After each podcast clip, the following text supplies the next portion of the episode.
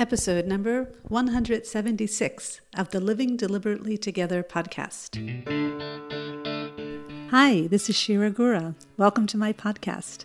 If you're new to me, just so that you know who you're listening to, I am a well being coach and creator of the Unstuck Method and the Clear Way, two groundbreaking self help tools that promote your emotional health and well being.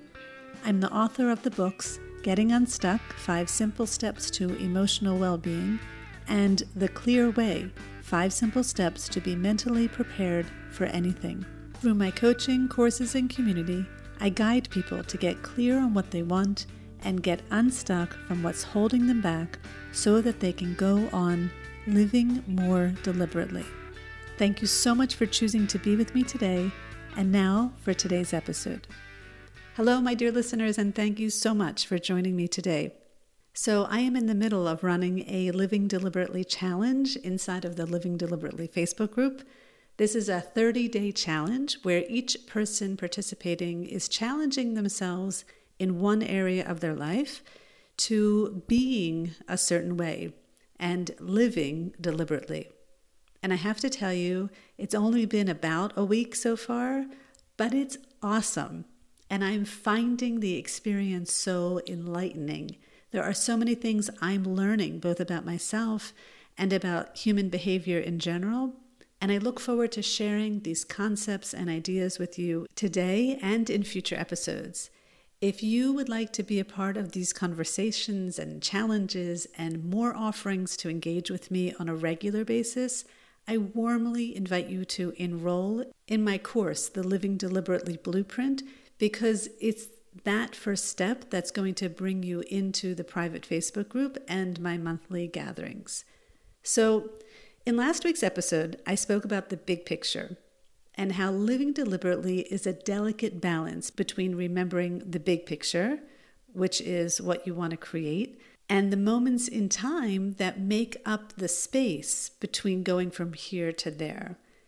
Because here's the thing when your mind is only on the big picture, you will forget about all of the resistance that's going to come along with creating that new thing. And then when you get stuck, which you will, because that's a part of the equation, there will be a good chance that you will give up even before you have a chance to get going. Because who it is that you want to be or what it is that you want to create is going to feel so far off that it's not even worth making an effort. So, one of the first things that's really important to do when you decide what it is you want to create in your life, or what kind of change you want to make, or where you want to make improvements, you need to understand that there are these moments in time that are going to make up that process. Because those moments in time aren't necessarily going to look very fun, nor will they feel very fun.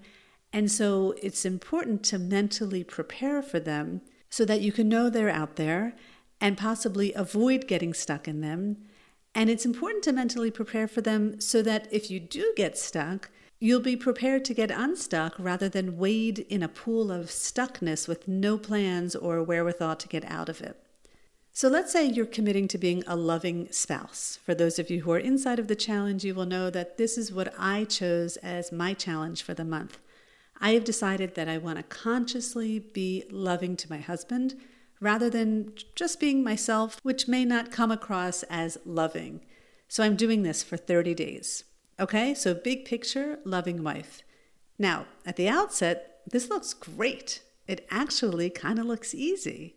You know, like say some nice words to my husband every day, ask him how he's doing, prepare food for when he comes home. To me, that's what a loving wife would do.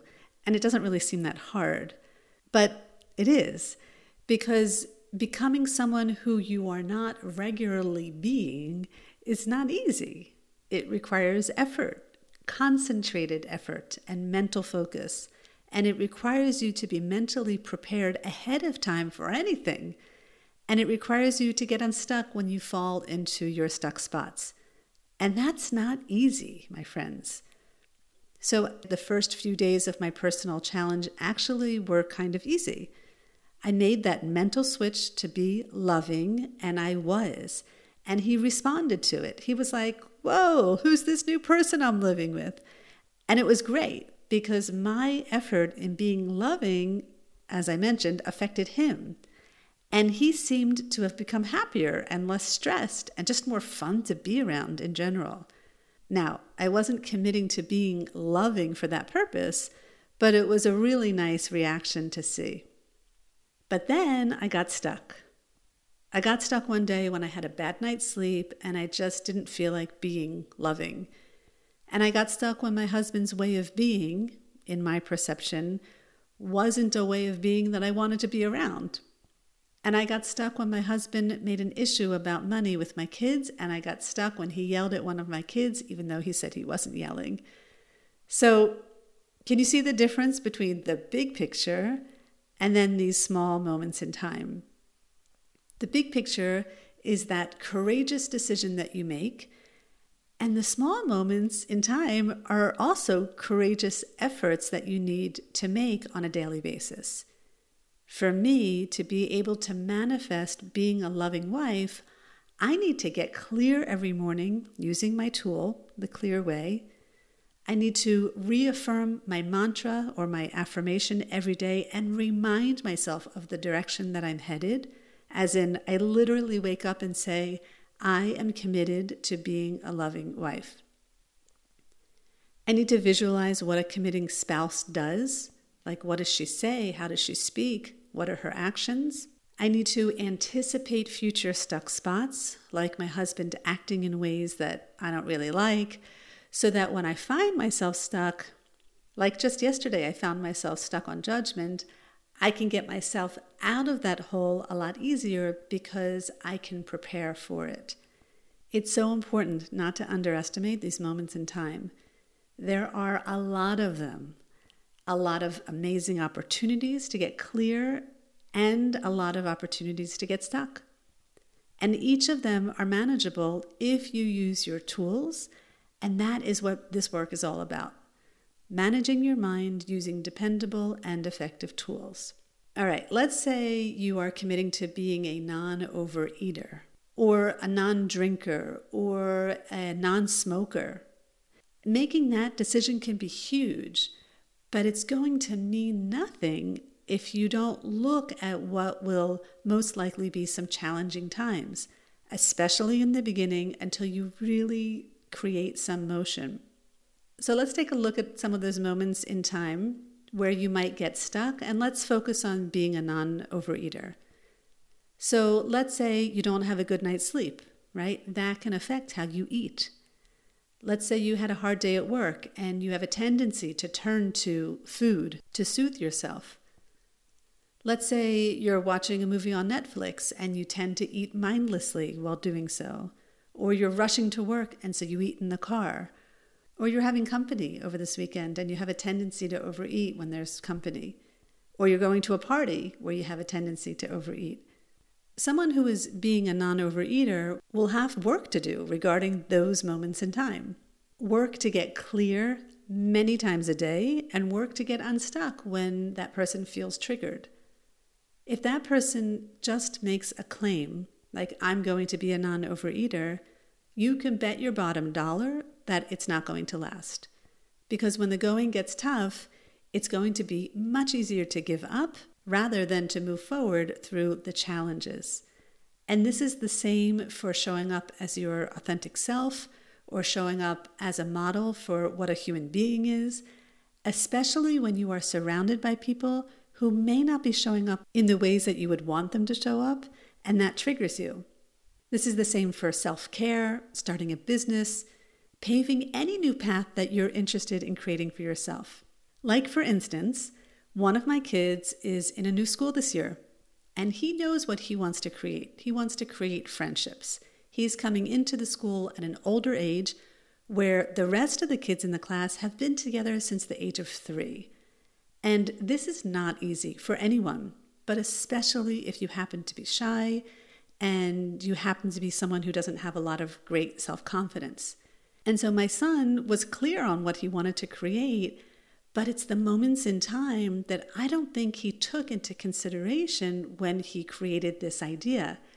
Because those moments in time will include him needing to reach out to kids, right? To initiate playing with him, for example. And it might be the possibility of getting rejected.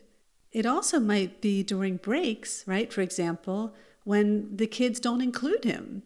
So, what do you do in any of those situations? And actually, last night, he and I had a conversation about that, about being clear on who he wants to be and how to prepare to get unstuck now, just in case what he wants to happen doesn't happen. These moments in time are essential. If who you are committing to being is like your soul, these moments in time, they're like your body, your limbs, doing the work that your soul is wanting to project out to the world. It's not enough to be lit up from the inside with a fantastic idea. You actually have to do the challenging work of managing your mind and getting through the emotional stuck spots that come par for the course. This is why I decided to call this work living deliberately together and not just living deliberately. Because while you can do this work on your own, I believe there is so much more power in doing this with others because essentially we're all doing the same work. Whether we are trying to become physically healthier or mentally healthier or starting a business or improving a relationship, it's all the same work of conscious living and using specific tools to help you stay on track and get back on track if you fall off. It doesn't matter what you're working on, we're all in this together. And so when I'm facilitating this challenge, there is so much more we can all learn from one another, and it's really exciting. I can truly see myself in other people's experiences as I imagine they can see themselves in mine. And together we are lifting each other up and supporting one another as we move forward with our individual challenges. I cannot express enough what a privilege it is to be doing this work and leading others in the work that they are doing. My friends, in addition to working with individuals one on one, I have been facilitating a group called The Journey. This is a small group of people who happen to be women who are interested in this work of living deliberately and want to engage with me on a weekly basis. I'm planning to open up another group journey for three more people. If you are interested to learn more, please email me for details. I would love to share all about it with you. Okay, my dear friends, don't forget this month I am running a giveaway. All you need to do to enter the giveaway is to write an iTunes review for me by the end of the month, and I'll announce the winner the first Tuesday in October. The winner will choose a prize of his or her choice, including one of my books, one of my decks of cards, or a free one on one coaching session with me. So if you haven't yet left an iTunes review for me, now would be the time to do so. Thank you so much for tuning in today. Wishing you a wonderful rest of your week. And as always, I look forward to living deliberately together with you. Thank you for joining me for this episode of the Living Deliberately Together podcast. It is my honor and privilege to be able to show up here each week for you. If you enjoyed this episode and would like to start applying this work to your life, you have to check out the Living Deliberately Blueprint. It's my online, self paced course, which will teach you my tools and everything you need to know about living deliberately and actually manifesting it. Head over to my website now, shiragura.com, for more details. I look forward to starting this journey with you.